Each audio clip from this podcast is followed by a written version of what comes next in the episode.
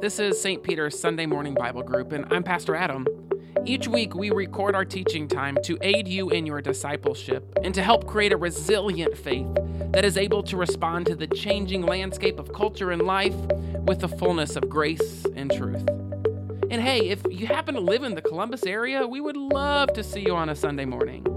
To plan your visit, head over to our website at stpeterscolumbus.org.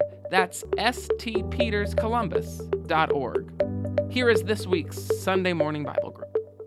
So let's join in prayer. Lord God, Heavenly Father, as we gather this morning, we ask that you'd open up our hearts, uh, that we could be moved by your word. Open up our ears uh, so that we can hear that our minds so we can process it, but mostly, Lord, our hearts so we can take that in and share that with others. You've given us a great message, Lord, the message of resurrection through Jesus Christ. It's that message that gets us through tough times. Please help us as those that love, uh, those that are having trouble, to speak those words of comfort, to speak those words of reassurance. Lord, put your hands of protection and, and love around the families of, Mike Owens and all the others who are going through tough times. Surround them with your love, Lord. Again, help us to be your hands and feet to help those people through that tough time. Now, as we gather in your name, we ask that you bless our time together in our discussions, and we ask this in Jesus' holy name. Amen. With that in mind, I'm going to turn it over to Pastor Tim. Uh, but uh, if you want to just take a quick look while he's walking up here, here's what's coming up in the next couple weeks. Uh, next week, we'll have a social worker here talking to us about how do we share this information with kids. How do I tell kids about death and help them process those things? Uh, we're going to be busy this week as, as we talk to, to the fifth grade about Mrs. McCormick's uh, dad and how he passed away and what happens there. So well, that's our schedule. Uh, but today we want to talk about how Pastor Tim has gone in his career from making people die to helping people in the process of death. So go ahead, Pastor Tim, take it away. Thanks for having me uh, to talk to this class. This is a cool class, totally cool class here. And um, uh, this is a goofy uh, topic to talk about. And, uh, and so I'm just going to say, because it's goofy, there's kind of no rules in this, and there's no uh, limit to your questions. Uh, whenever we get to, I'm only going to George tells me only to talk for about 10 minutes up front, and then the rest of it's just going to be kind of Q&A.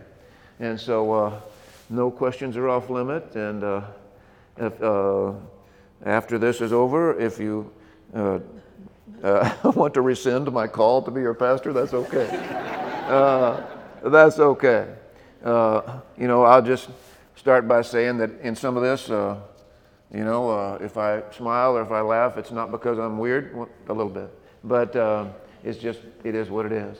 And, uh, and so, uh, that being said, George gave me a few uh, kind of leading thoughts and questions. It might be on your sheet there, but um, he was saying maybe start off with some thoughts on this, such as uh, the scripture of Luke 23 32 through 43, which is uh, the, the part of the crucifixion uh, talking about the thief on the cross, to where the thief, the two uh, criminals, uh, some uh, some books uh, of the explanation say criminals, some say uh, insurrectionists, some say thieves, but two criminals on either side of Jesus at the crucifixion, and a big deal, huge deal, and so one thief or criminal or insurrectionist was hurling insults and criticism at Jesus and the other, uh, you know, said, Lord,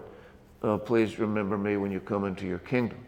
And Jesus, you know, said, I assure you, today you will be with me in paradise.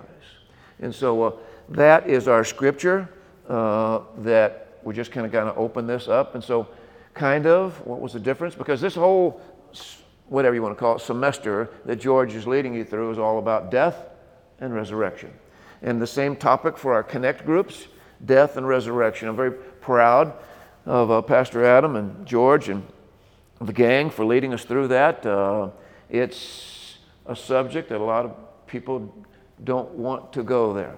They don't want to talk about it because it's very, very difficult. For those of you that are Connect group leaders trying to lead your Connect group through that, I'm proud of you because it's, it's difficult. Uh, and this part with me here today is even more difficult. Uh, and that is that the, uh, just a few of these leading topics from the scripture. The thief on death row, the thief on death row, both of them, uh, were sentenced to death. Um, both of them died physically. Uh, the Bible talks about a second death. One of them, apparently, obviously, uh, is going to, on the last day, die a second time. One of them will not. One of them is with the Lord right now. One of them is not. And so, um, that being said, the, the thief on death row, as this leading kind of question was, was forgiven. And so, the, the atmosphere as we read that scripture is everybody was hurling insults at Jesus. Everybody, the crowd, the Roman soldiers, and even the criminals next to him and around him were being uh, insulting and uh, criticizing and uh, ridiculing Jesus. And so um, that is fascinating, the dichotomy here, because Jesus says, Lord, forgive them. Uh, they don't know what they're doing. And they are being totally unforgiving of any of these three people on the cross. And so um, the thieves are death row inmates waiting their turn to be executed, and today's their day.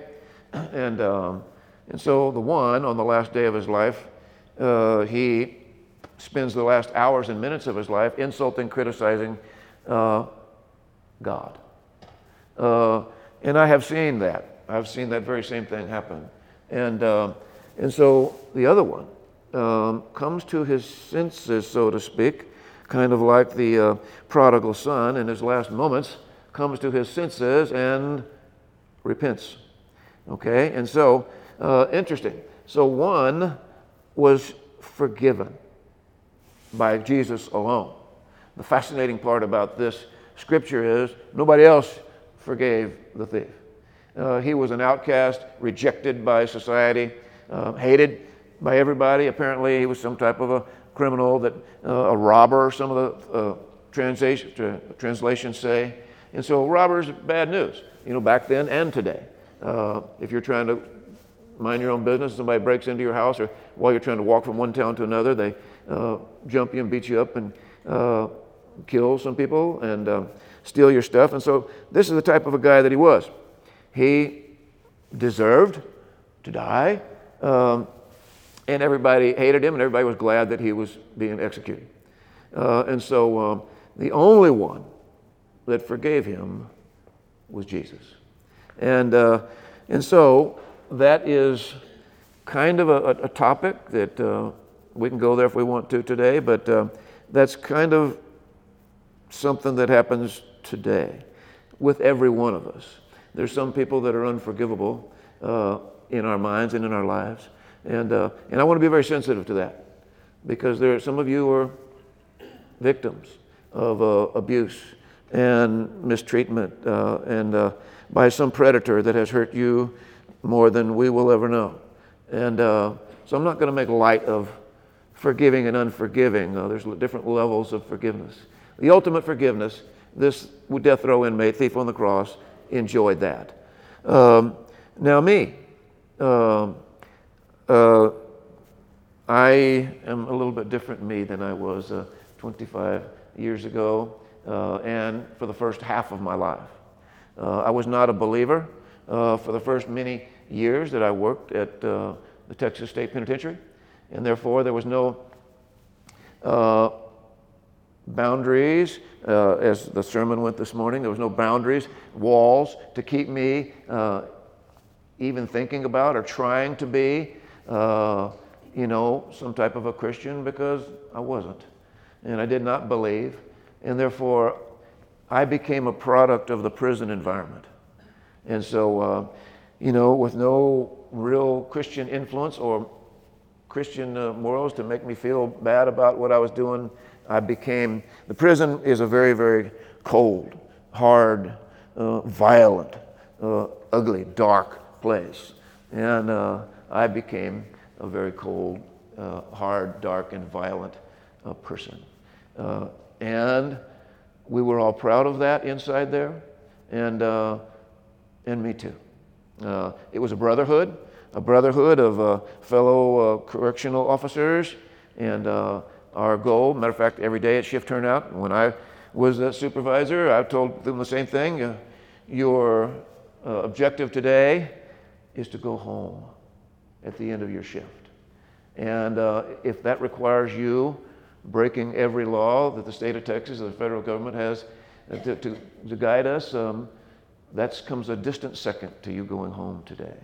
And so that's the way we lived. And um, in 1983, we, the state of Texas, were found guilty of gross brutality uh, and inhumane treatment of inmates, and we were extremely guilty. Many of my friends went to prison over that. Um, only by a miracle straight from God did I not go also. Uh, and so uh, that's who I was. And I say that to say that, um, you know, this, nobody forgave the inmate except Jesus uh, in the scripture. And same thing with us. Um, you know, we didn't like the inmates. We hated the inmates. They were our enemy. Um, and uh, every day was we considered that a war between us and them. And uh, execution day, uh, I'm embarrassed to say that it was uh, not a good thing um, for many reasons, but uh, what was in here, in me and, and my fellow inmates, was not good. We didn't like the inmates, that's the understatement. Uh, so we treated the inmates on death row uh, at that stage in my life, um, and all of them, all the rest of them kind of like the crowd created the thief on the cross and like the crowd created Jesus. You know, we, uh, the inmate had no remorse for his crime. We had zero feelings for the inmate uh, as we were killing him or her. And, uh, and so that's just kind of an introductory statement about where I was and what I did and what I did not do.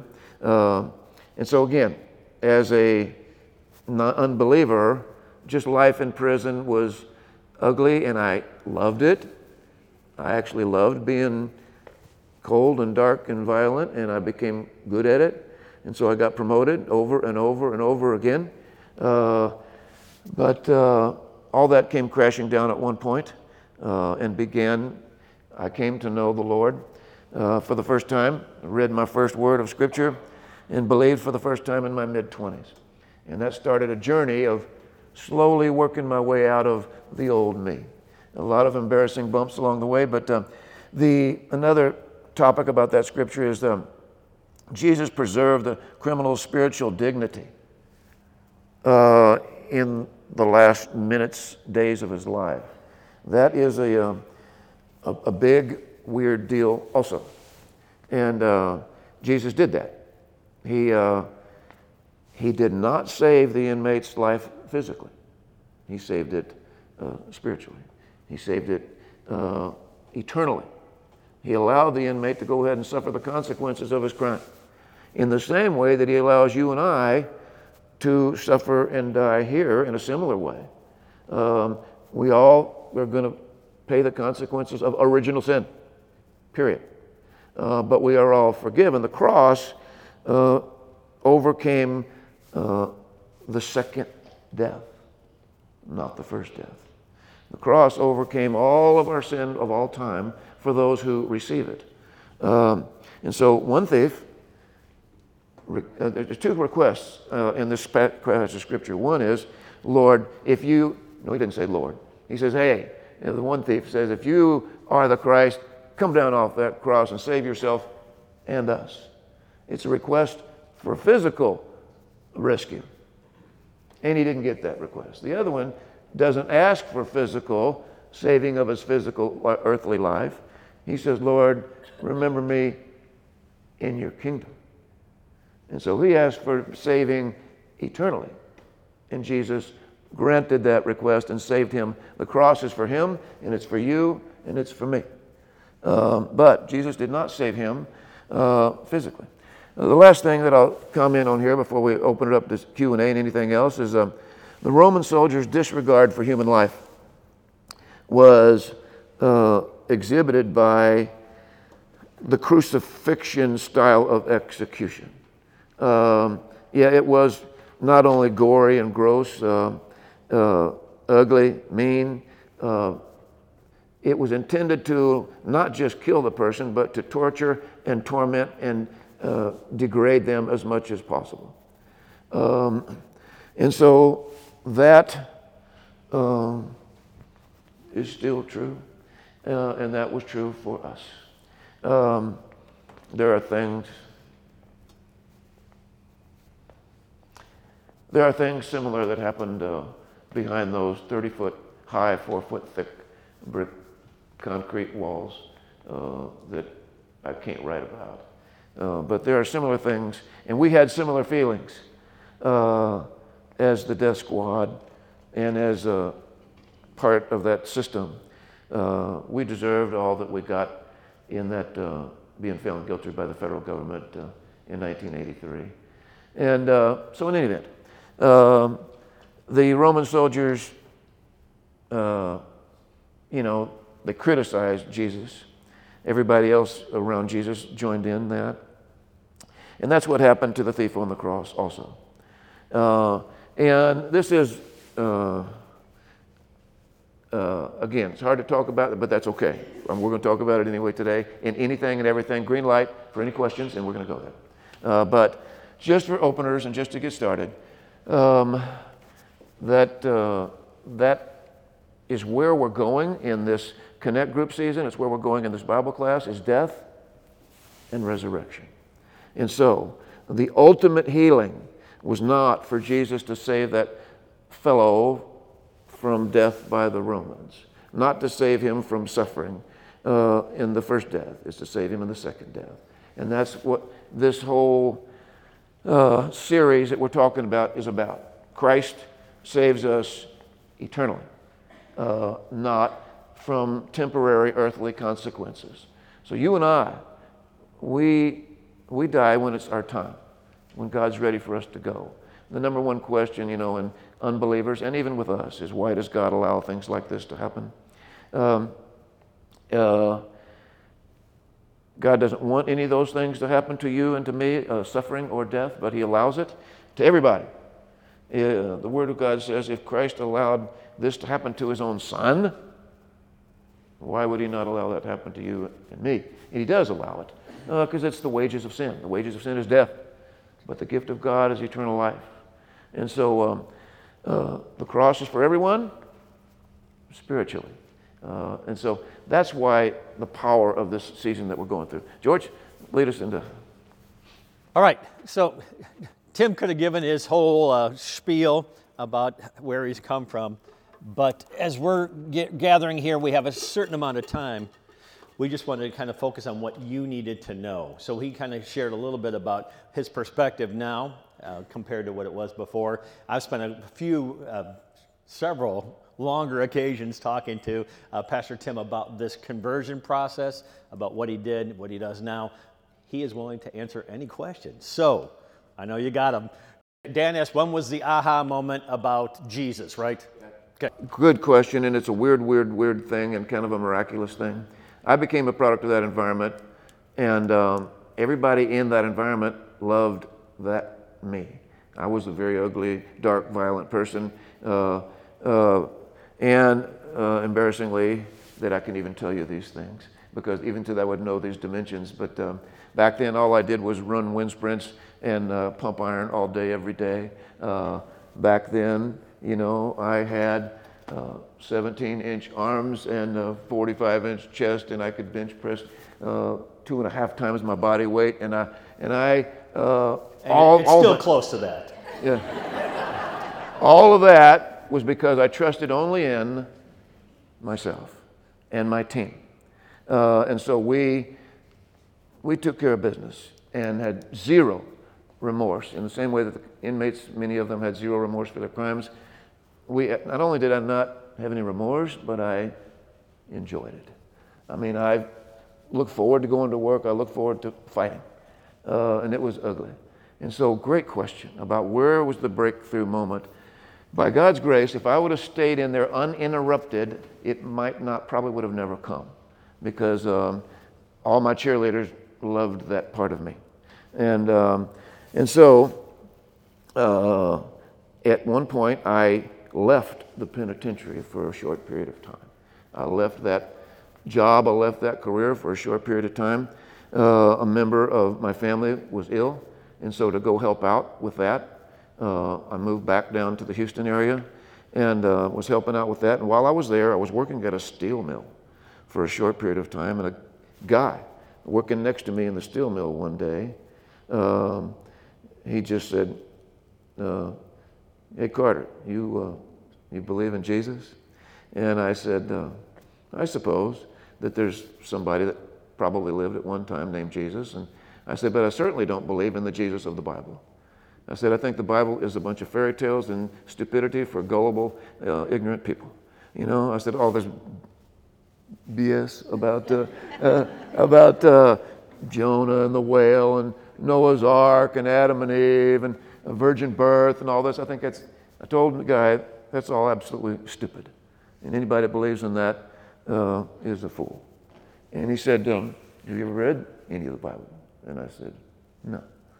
And uh, he said, pulled out a pocket New Testament and he gave it to me and he said, uh, Would you just go home and read one sentence of this?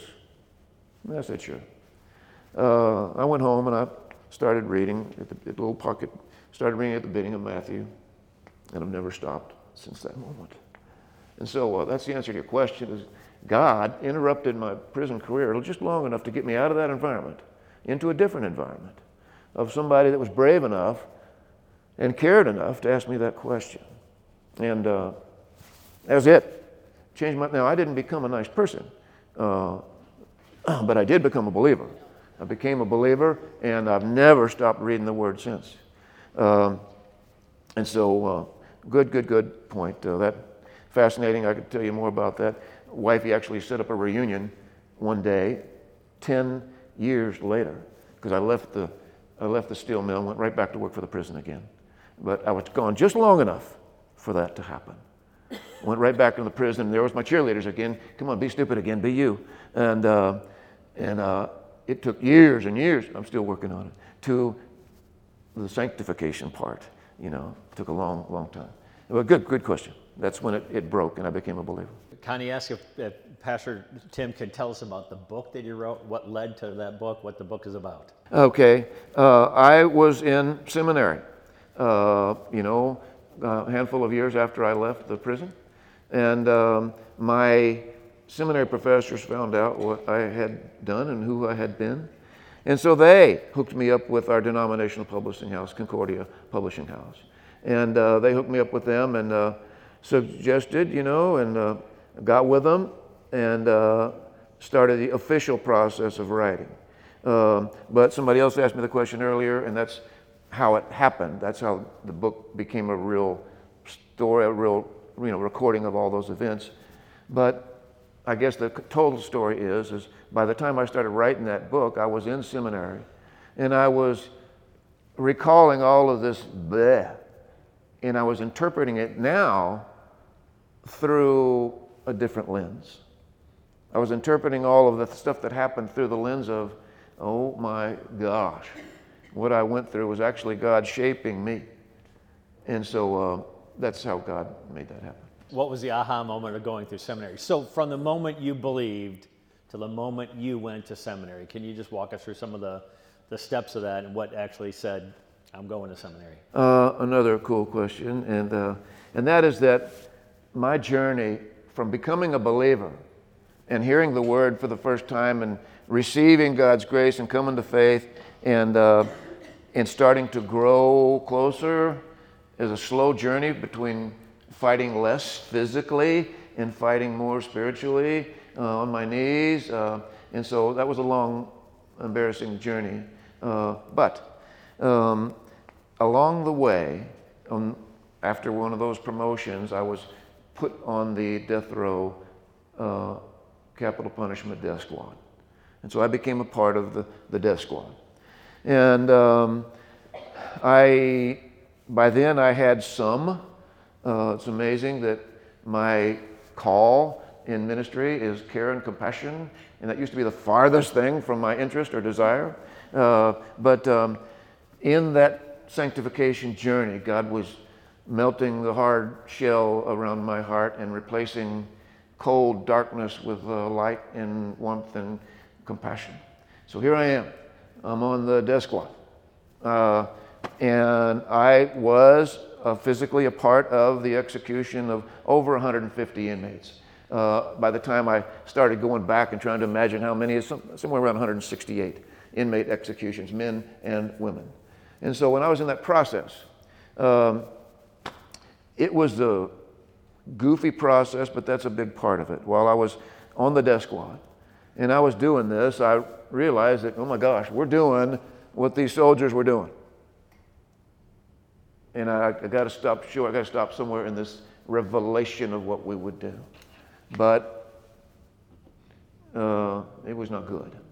It was not, it was not good. The way we would act before, during, and after the execution was uh, not good.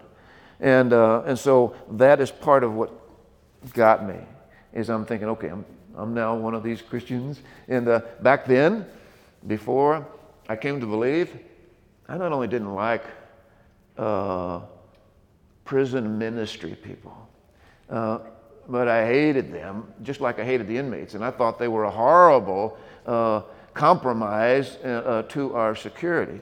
And so um, we had these prison ministry groups come in to, and talk to our inmates. And so um, when I was a, uh, a guard on the tank and I would roll these big old crank doors and open 28 doors at one time and let, you know, uh, 50 inmates out of their cell at one time and I'd holler, you know, chow time or, or whatever it was, time to go to work. And on occasions I would reel that and I'd say, uh, I would announce that the prison ministry people were here. And uh, so we had a nickname for prison ministry people, and we called them Hug a Thug. A bunch of Hug a Thugs. And so, so I was literally like the Apostle Paul. I was an enemy of Christ. Uh, I hated all of that. And I thought it was a huge security problem to have prison ministry people in there. And so I'd say, hug a thug. They're here, you know, for all you goofballs. And, uh, and so uh, that was uh, me.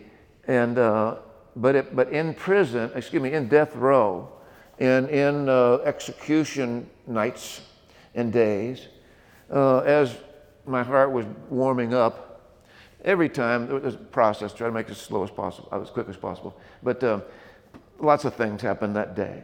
I'd sit with the inmate for a long time being executed. I'd walk across the street and I'd get his mom or his whatever family was going to witness the execution. And um, I'd shake down mom and I'd, you know, or dad or whoever, and, uh, and I would deal with them, make sure they're not a security risk, and I'd escort them in. And some executions, I'd be standing right there with them, making sure they were not a security challenge to the execution as it was going on. And throughout all this, um, it be, went from being a cold heart to a very warm heart to bothering me. And, uh, and also, walking across the street and back to get this family and bring them in was an all out assault on me uh, because uh, there's a lot of protesters out there, sometimes thousands. And they're hollering at me as I walk across the street saying, You! Talking to me because I'm Joe, you know, uh, back then, prison captain uniform walking. They say, You! I hope you know you're going straight to hell for executing this man. And so I heard that time and time again. Uh, used to not care. But at one point, I went to my pastor and I said, to him, Am I going straight to hell for killing this guy? Uh, you know, and so uh, that's part of the answer. Is I started uh, worrying about my own. Am I? Should I be doing this? And then the rest of it is, is I. W- he said, Yes, you. The Word of God says here, and Luther says, you know, that uh, one of the callings in life is a hangman. Luther says, and uh, it's true. Is that uh, people are appointed by God and ordained of God to restrain evil. And you're one of those, Carter. But if you enjoy that, look forward to it, then you're as bad as the guy that you're executing. But if you're just a member of the, of the government doing what you are called to do and ordained and uh, you know commissioned to do, well then that's your calling. But that started the process. And so I became more and more compassionate to the family and to the inmate himself. And so the, the capital punishment experience uh, ushered me into um, uh, that breaking point you're talking about, uh, to where I became just heavily more uh, extremely uh, compassionate uh, for the family that's suffering like crazy. And interestingly, that's what I do now. And so, what George said when he introduced me was I went from making people die to helping people die. And so, uh, spent all day yesterday and the day before with some members of our church that are dying. And I would, there's nothing I would rather do more than that. Uh, that's God used all that bleh to somehow shape my heart into uh, what it is today. Now I help people die, and I help put my arm around people's hearts that are just dying because their family is dying. And I used to do just the opposite. Renee's asking about changes of heart right before executions, like the thief on the cross. Uh, I'm going to go ahead. George is prepared to do this for us. Um, I made a video 20 years ago that answers your question. And uh, George showed this video at a staff meeting uh, for a little Devo I gave just uh, a week ago. And uh, so I'm going to show you this video. George is going to show it to you. It's a little four minute video, and it answers your question. Uh, so don't laugh too hard when you see that I look quite different than I did 20 years ago.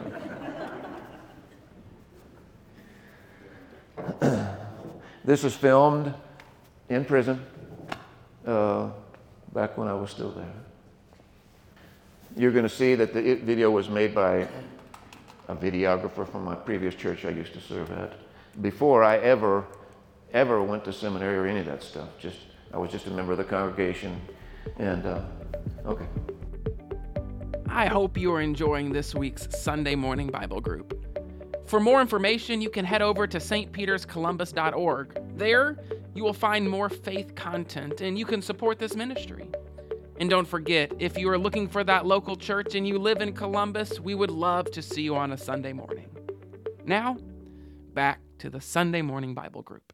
I told George if somebody asked that question, let's go ahead and show that.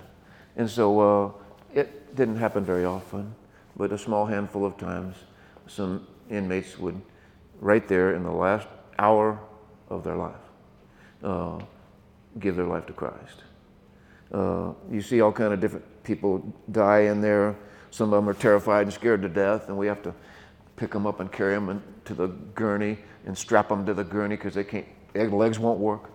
Some of them are so mad and so violent that they fight us tooth and nail, and it takes us a lot of time and a lot of fighting to get them subdued and all that. And some of them are like this. Some of them respond to the word just like the thief on the cross. And some of them repent and give their life to Christ, and some of them, uh, go, right there while we're killing them, are praising God, you know, excited about, about to see you face to face. And so, amazing, amazing. And so, I guess I'll polish that up with an explanation that a, a part of my, big part of my journey to becoming head over heels in love with Christ was a, I was feeling the consequences of my past life, and it was ugly. Uh, I, I, my life was in bad shape. Was, everything was going wrong, and I was, it was bad. And so I went to talk to a professor of criminology named Dr. George Bito. He used to be a, a Lutheran pastor. He used to be uh, a Lutheran uh, professor at Concordia University, uh, but now he was the director of the prison system of all things. And, uh, and he was a professor of criminology, which was what my undergraduate degree was in. So I went and talked to him and I said, hey, uh, the Lord says, oh, excuse me, everybody tells me you're a Christian. And I said, I'm a Christian now, I'm a believer, but I have to quit. The, you can't keep peace in here. And you can't run the state penitentiary and be a Christian at the same time. It just doesn't work. And he read to me Matthew 10 16, which Jesus tells his disciples, I send you out into this world as a sheep among wolves. Therefore, you must be as shrewd as a serpent, yet as gentle as a dove. And Dr. Bito told me, he said, uh, You, Captain Carter, you're fantastic at being shrewd as a serpent. Shrewd as a serpent. You're horrible at being gentle as a dove. He said, You need to learn this concept of law and gospel to where you need to go back and read God's word. No, you don't need to leave the penitentiary. You need to read God's word and read it for gospel and mercy and grace, not just law. You've thought of yourself as an agent of God's wrath, and you have been, and you still are. But now, you need to realize, he told me, that um, Christ died for those inmates that you have hated all your life and for those inmates that you're executing. He died for them just as much as for you, and He loves them just as much as He loves you. And so that, uh, I've never forgot it, and it's been my, to this day, all you see in my office is um, wolves and sheep uh, everywhere to keep that in my face.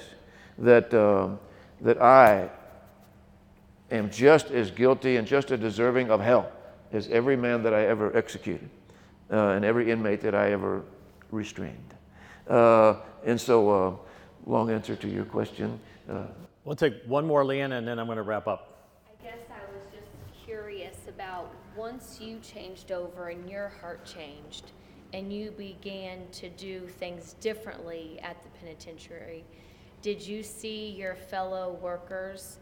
Follow, like you were like an example that they followed along, or how did they react to your change? Did to- totally they- cool question.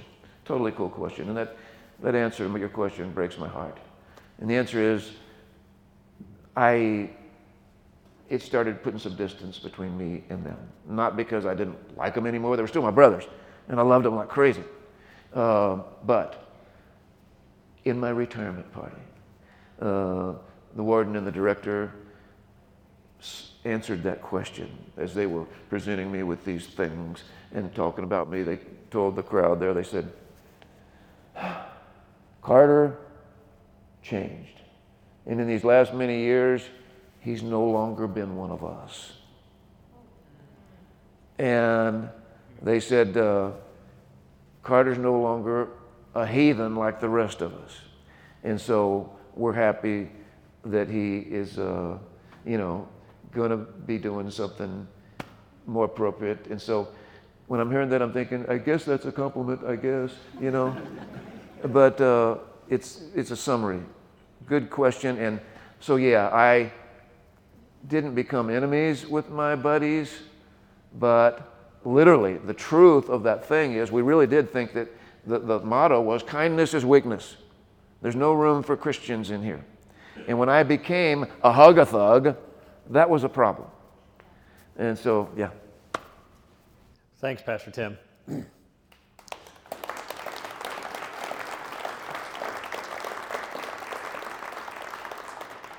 Every time I listen to him tell those things, something else pops up. You know, again, we are talking earlier about people going through tough times.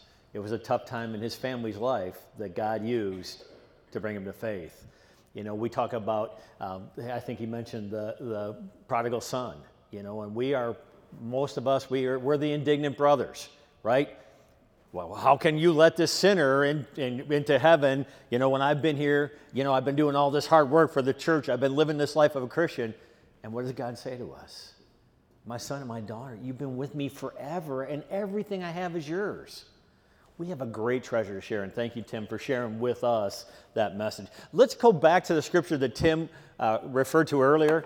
And uh, now, if I can get this thing back to working, Tim. In your, in your papers at your table, you will have that uh, print off. Uh, let's talk, what does the Bible say? So, uh, Tim read for us uh, or referred back to the thief on the cross. Let's read that out loud. I'm just going to highlight a couple points here uh, just to bring out some of what Tim said. Two others who were criminals.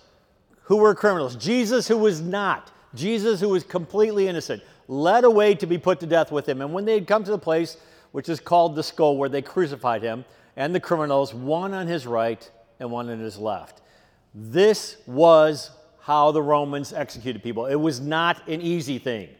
First, they would mock the people. And again, Tim mentioned that it, it still happens in prisons today. Jesus was beaten, he was mocked. Uh, most of the prisoners were stripped, probably naked as they were hung upon the cross. Cross, being up on the cross, it wasn't a short thing. It was unusual that Jesus died in six hours. The normal thing is they would be up there for several days. Now, in Israel, they would not leave the dead body upon the cross. In other parts of the Roman world, the criminal would be on the cross till they rotted. As an example to other people, this is what your government can do for you.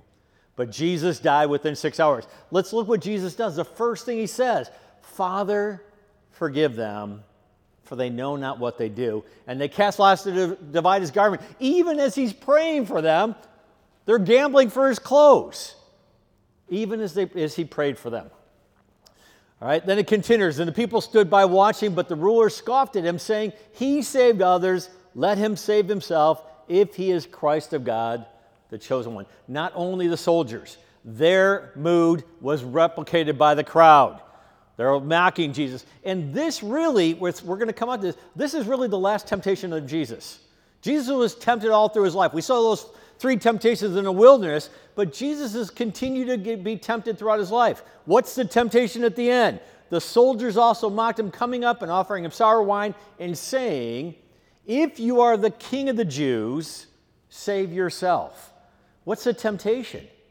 Take the easy ride out. Take the easy route. Get off the cross. You don't have to die. What kept Jesus on the cross? Obedience to his Father and love for us. His mission was to die, and he kept his eyes on that mission, right? There was in the scripture over him that said, This is the King of the Jews. One of the criminals who was hanged railed at him, saying, Are you not the Christ? And Tim referred to this save yourself and others. Save yourself and us with you, right? So here's the thieves. Well, we're all, we're all in this together. You know, when you think about a jailbreak, let's all go together. Let's work on this together. Here were three criminals, the, the guy's saying, Save us, right? All right, was he really believing it? No, he was making fun of him too. The other rebuked him Do you not fear God, since you're under the same sentence of condemnation? And we indeed justly, for we are receiving the due reward of our deeds, but this man has done nothing. That man right there realized he deserved what he got. He knew it. He knew it. But what does he ask then? And he said, Jesus, remember me when you come into your kingdom. One statement. Wasn't a Lutheran, didn't go through confirmation class, right? Probably wasn't baptized, right? Probably a Jew, probably gone through all the Jewish things, but didn't know all the other things. One thing he did know, the one thing remember me when you come into your kingdom. He knew that Jesus was different. Didn't know everything, but he knew it. What does Jesus say to him? Truly I say to you, today you will be with me in paradise. So there's a bunch of things here we're going to be going through. But today, upon his death, that thief would be in heaven. And we're going to talk about what that whole thing is. But I want to just highlight a few points because we're almost out of time here. All right, first thing the Romans exhibited a huge disregard for life. But before we judge them too much, don't we see that in our world today? We're killing babies by millions. We have entertainment that focuses on death and destruction. And sometimes we root for the good guys, right? Because the good guys are killing and torturing the bad guys. But really, isn't that the devil working at our hearts not to be forgiving? But to get into that, we need to take an eye for an eye and plus more. All right? The disregard for life. It's huge. It's in our world today. The thief was still executed even though he was forgiven. Again, Pastor Tim mentioned that. Sometimes the consequences of sin in our world still are in effect. That doesn't mean that God doesn't forgive us. We have forgiveness as believers. Jesus preserved the spiritual dignity of that sinner in his last breath.